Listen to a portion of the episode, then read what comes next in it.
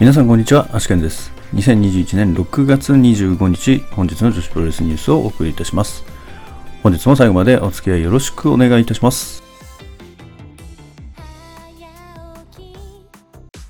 それでは本日もニューストピックスから参りたいと思います。まずはスターダムからですね、欠場選手のお知らせです。上谷沙耶選手が6月27日の函館大会まで、えこれからですね、試合を欠場するということですね。え欠場となる大会は6月26日、6月27日ですね。それぞれの大会欠場になることによりまして、対戦カードの方が変更となっております。まず6月26日、陸奥大会は、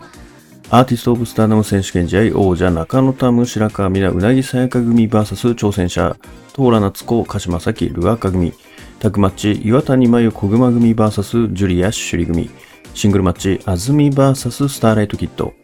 リーウェイバトル渡辺桃 VS マイカ VS レディーシー。シングルマッチ林下歌美 VS コナミとなっております。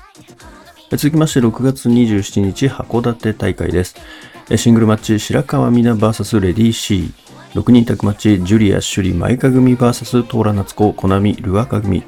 シングルマッチうなぎさやか VS 鹿島咲。タッグマッチ岩谷麻優コグマ組 VS 渡辺桃 AZM 組。スリーウェイバトル中野タム VS 林下詩美 VS スターライトキッドとなっております。続きまして、ディアナ7月4日新木場大会での特別イベントのお知らせです。まず一つ目が、梅咲遥本間多恵のトークショーがあります。先日、欠場の発表がありました梅咲遥とアクトレスガールズ本間多恵選手によるトークショーを行いますということで、時間は試合開始前の11時45分からを予定しているということです。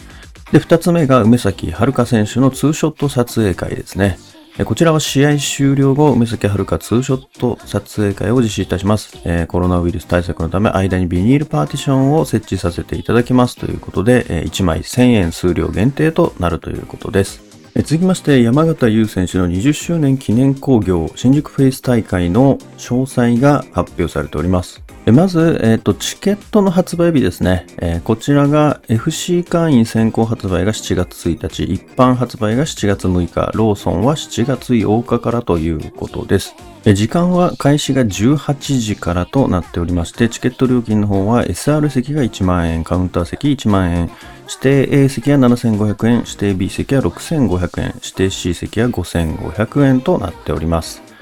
ドリンク代は別途500円かかることになります。また当日券は500円アップとなっております。続きまして、えー7月24日に行われます OSW ですね。こちらにハイビスカスミー選手が初参戦することが発表されております。続きまして、アイスリボンですけれども、え明日とですね、明後日、え明日は道場マッチ、明後日は後楽園ホール大会、アイスリボンありますけれども、松谷宇野選手の引退セレモニーなんですけれども、こちらですね、27日の後楽園ホール大会がですね、えーお尻の方が結構厳しいということでですね、26日と27日、2日に分けて行うということです。ですので、26日と27日セットで、えー見ることで、えー松山選手の引退セレモニーを、まあ、全て100%見ることができるということですね。で、26日も27日もともに、えー生配信がありますので、えそちらでチェックすることができます。それでは本日の試合結果に参りたいと思います。えー本日はこれがプロレスのみとなっております。これがプロレス本日の対戦カードは、サキ VS 藤田茜のシングルマッチとなっております。結果としましては9分28秒スクールボーイでサキ選手の勝利となっております。それでは明日の興行予定に参りたいと思います。えー明日は6月26日土曜日ということでですね、えーだいぶありますね。まずは東京女子プロレスが、えー両国 KFC ホールで12時から、アイスリボンはアイスリボン道場で14時から、スターダムは青森陸奥前田アリーナで15時から、 PURE-J は亀アリーナで17時から、えコレガプロレスはコレガスタジオで18時より、マジックボックスはエンターテインメントアリーナマジックボックスで18時半から、柳ヶ瀬プロレスは岐阜のエムズカフェで19時半よりとなっております。それでは東京女子プロレス両国 KFC ホール大会の対戦カードをおさらいします。えーまずプリンセスオブプリンセス選手権試合王者山下美夢 VS 挑戦者崎様。6人タッグマッチ、坂崎由香、水木、小橋、まりか組 VS ハイパーミサオ、角田直、桐生真宙組。タッグマッチ中島翔子、宮本萌歌組 VS 渡辺美優、荒井幸組。タッグマッチ伊藤真希天満のどか組 VS 前海未来、鳥羽美香組。スリーウェイマッチ、辰巳梨花 VS 上福由紀 VS 遠藤アリス。6人タッグマッチ、ノア光、スズメ、猫、春菜組 VS 愛の雪、楽、原宿ポム組となっております。続きまして、アイスリボン、松屋宇のラスト道場マッチですね。対戦カードは第1試合タッグマッチ、藤本司、星ハムコ組 VS テクラ鈴木鈴組。第2試合タッグマッチ、セラリサ、藤田茜組 VS 雪ひまや真白雪組。第3試合、星いぶき4周年記念試合シングルマッチ、はるかつくし VS 星いぶき。第4試合、松屋宇野 VS 参戦選手全選手。全員掛けですね。各1分1本勝負となっております。相手選手の出場順は登場してからの判明となります。続きまして、スターダムムツ前田アリーナ大会です。まず3ウェイバトル、渡辺桃 VS マイカ VS レディー C。シングルマッチ、林下歌美 VS コナミ。シングルマッチ、安住 VS スターライトキット。タッグマチ、岩谷真由小熊組 VS ジュリア・シュリ組。アーティスト・オブ・スターダム選手権試合王者中野タム白川美奈うなぎさやか組 VS 挑戦者トーラ夏子鹿島咲ルアカ組となっております。続きまして、ピュア J カメアリーナ大会です。まず第1試合シングルマッチ、レオン VS あかり。第2試合タッグマッチ、ラインディーン、鋼、和樹組 VS クレア、大空知恵組。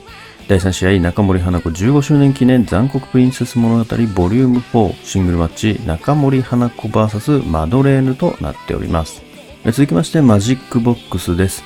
女子のカードは、まずシングルマッチ、チェリー VS メイリー。そしてシングルマッチ、イナ VS フレディ・クルーガーとなっております。続きまして、柳瀬プロレスです。こちらは3ウェイマッチ、マリマンジ VS 小夏 VS パピオン明美となっております。それでは本日の Today's Impressions ですけれども、まずはディアナの新木場大会特別イベントの方から行ってみましょうかね。まあ、本間大選手が、えー、まあ、怪我をしてしまってですね、まあ、本大会のメインイベントでありました井上京子選手との 3WD 世界シングル選手権試合が、まあ、流れてしまいましたということで、えトークショーの方に出るということになると思うんですけども、梅崎選手と本間選手ってなかなかこう絡みがないんでね、まあ、今まではあのルミナスとして高須選手とばかりだったので、この本間選手とのまあ絡みっていうのはなかなか新鮮ですよね。あとやっぱり本間選手が持つね、AWG のタッグベルトにもおそらくルミナスとしては照準絞ってる部分もあるかなと思いますからね。ちょっとその辺の話とかね、すると面白いなと思いますよね。または、次にツーショット撮影会が解禁ということでですね。まあ他の団体なんかはね、結構もう間にビニールのパーティションを置いてね、解禁してるとこ多いですけれども、まあ、ディアナはそういえばまだでしたね。まあこれを機にですね、えー、まあ解禁されていくのかなって感じしますけどね。まあでもぶっちゃけこのパーティションどうなんすかねいらないんじゃないっていう気もしますけどね。正直だって、そのツーショットの場で何か喋るわけでもないし、つくわけでもないので、まあ、正直いらないと思いますけどね。まあ形だけですよね、結局。まあ見栄えの問題だと思いますけど、まあほんとマスクしてれば別にね、一瞬で終わるんで、まあ長くてもだって10秒、20、20秒もないですよね。なんかこう、フィルムとかの手間取りがあった時ぐらいで、まあその時は離れればいいだけで、映す瞬間なんて本当にもののね、1秒2秒ぐらいなんで、まあそれはいいと思うんですけどね。まああのパーティションがあるだけで本当にこう、写真見た時にちょっと悩ますからね。あれ結構でかいですよ。あれがあるのとないのじゃ。なんかやっぱり全然違いますよね。あると、やっぱりちょっと距離感感じますもんね。やっぱあれはちょっとぜひなくしてほしいとこですね。まあ、しょうがない部分もあると思うんですけども。まあ、なるべくね、あのー、パーティションがあるっていうわからないぐらいのなんか透明度を持ったパーティションが発明されるといいですけどね。まあ、あとはアイスリボン松山選手、いよいよですね、もう引退が間近ということで、あと2試合ですね、残すところ土日でまあ終わりということになりますけれども、どうやらですね、後楽園ホールの方がやっぱりまあ、今のご時世ですね、なかなかこう、お尻の時間がかなり厳しいと、まあ、以前にも増して厳しくなっているということで、多分がっつりですね、セレモニーの方、後楽園でできないんじゃないかという判断のもとですね、え2日に分けて行うという風になったらしいですね。で、まあ、道場マッチの方はね、えー、まあ、アイスリボン管轄してる場所なので、えー、好きなだけ時間できると思うんでね、まあ、おそらくそっち側で、なんか重めのね、セレモニーを、重め、重めというか、まあ、時間かかりそうなセレモニーをやって、後楽園ではおそらくまあ10カウントだったりとか、まあ必須でやるような決められたものだけをまあやるっていうような感じになるかなと思いますからね。多分ゲストとかも明日なんじゃないですかね、後楽園というよりも。まあ本当に後楽園、だから紙テープもないですからね。ちょっとそれもかなり悲しい部分ではありますよね、やっぱり。やっぱり引退っていうとね、あの最後コールされた時に紙テープが、観光飛ぶのがやっぱ一つの目玉というか、まあ、これで最後だな、みたいな感じがありましたけども、まあ、ないんですもんね。まあ、代わりになんかケミカルライトみたいなの配るっていう話ですけどね。やっぱあんまケミカルライトって、こう、振る文化がないというか、なんかなかなかちょっとね、どのタイミングで振るべきなのかとか、なんか見栄えもね、ちょっと、なんてい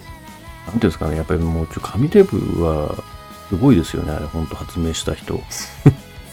あんな見栄えのするものないですからね。まあ、あれにはまあ当然かなわないんでしょうけど、まあ、ケミカルライト、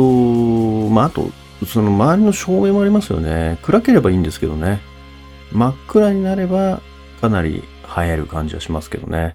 ぱちょっと明るいとね、もう全然光が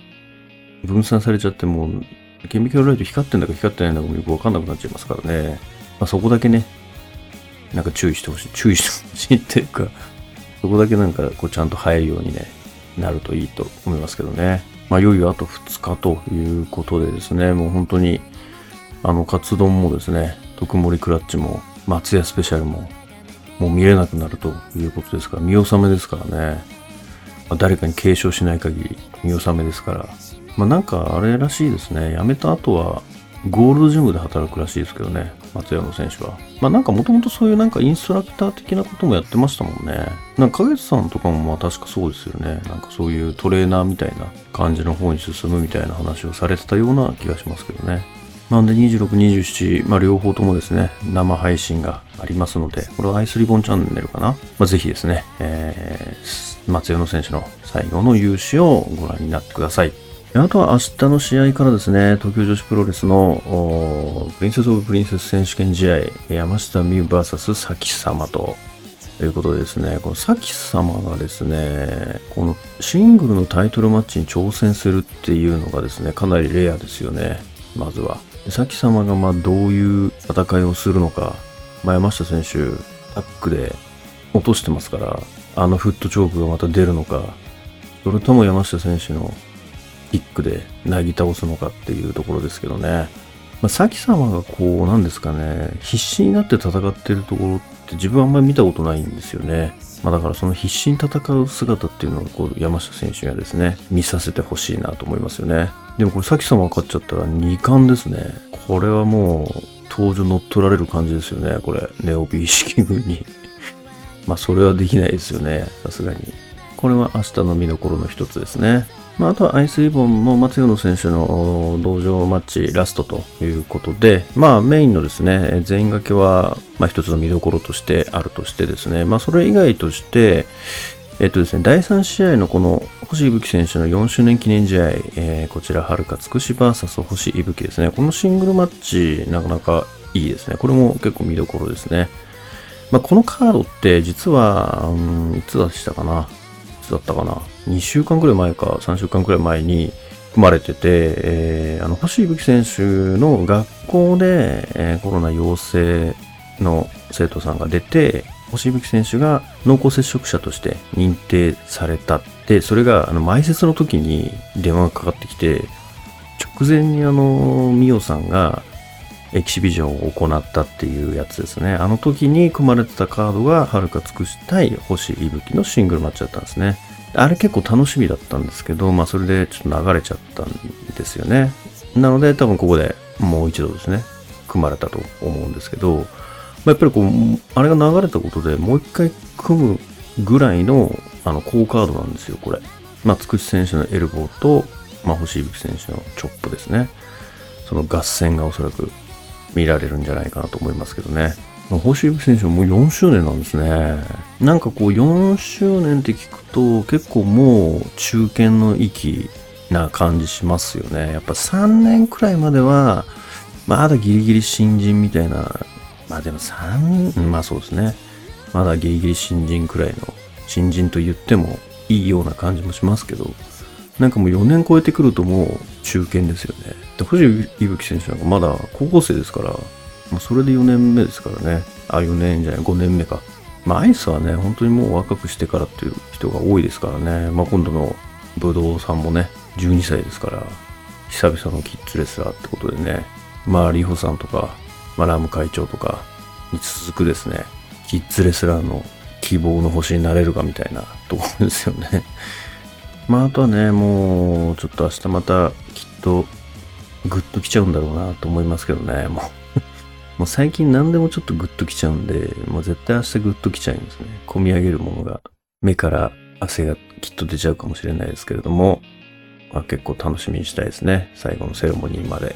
まあ、あとはスターダム、陸奥前田アリーナ大会、えっと、上谷選手の欠場によって、これカードが大幅に変更になったんですけれども、まあ、その中でもこの2つのシングルマッチ、林下歌美選手と小波選手のシングルマッチと、えー、安住選手とスターレートキッド選手のシングルマッチと、この2つのシングルマッチはかなりいいカードになりましたね。やっぱり1人抜けるだけでこう、ガラッと変わっちゃいますね。やっぱりね、そうですよね。いや、この安住対スターレートキッドの方がいいじゃないですか。非常にいいですよ。これは、陸奥前田アリーナ大会見に来る人、良かったんじゃないですかね。逆に。まあ、上谷選手は残念でしたけれども、まあ、その残念さを吹っ飛ばすようなカードにしてくれましたよね。あと、スターダムで言うとですね、こちらのニュース、昨日のニュースですけれども、ブシロードがですね、来週赤字3億円と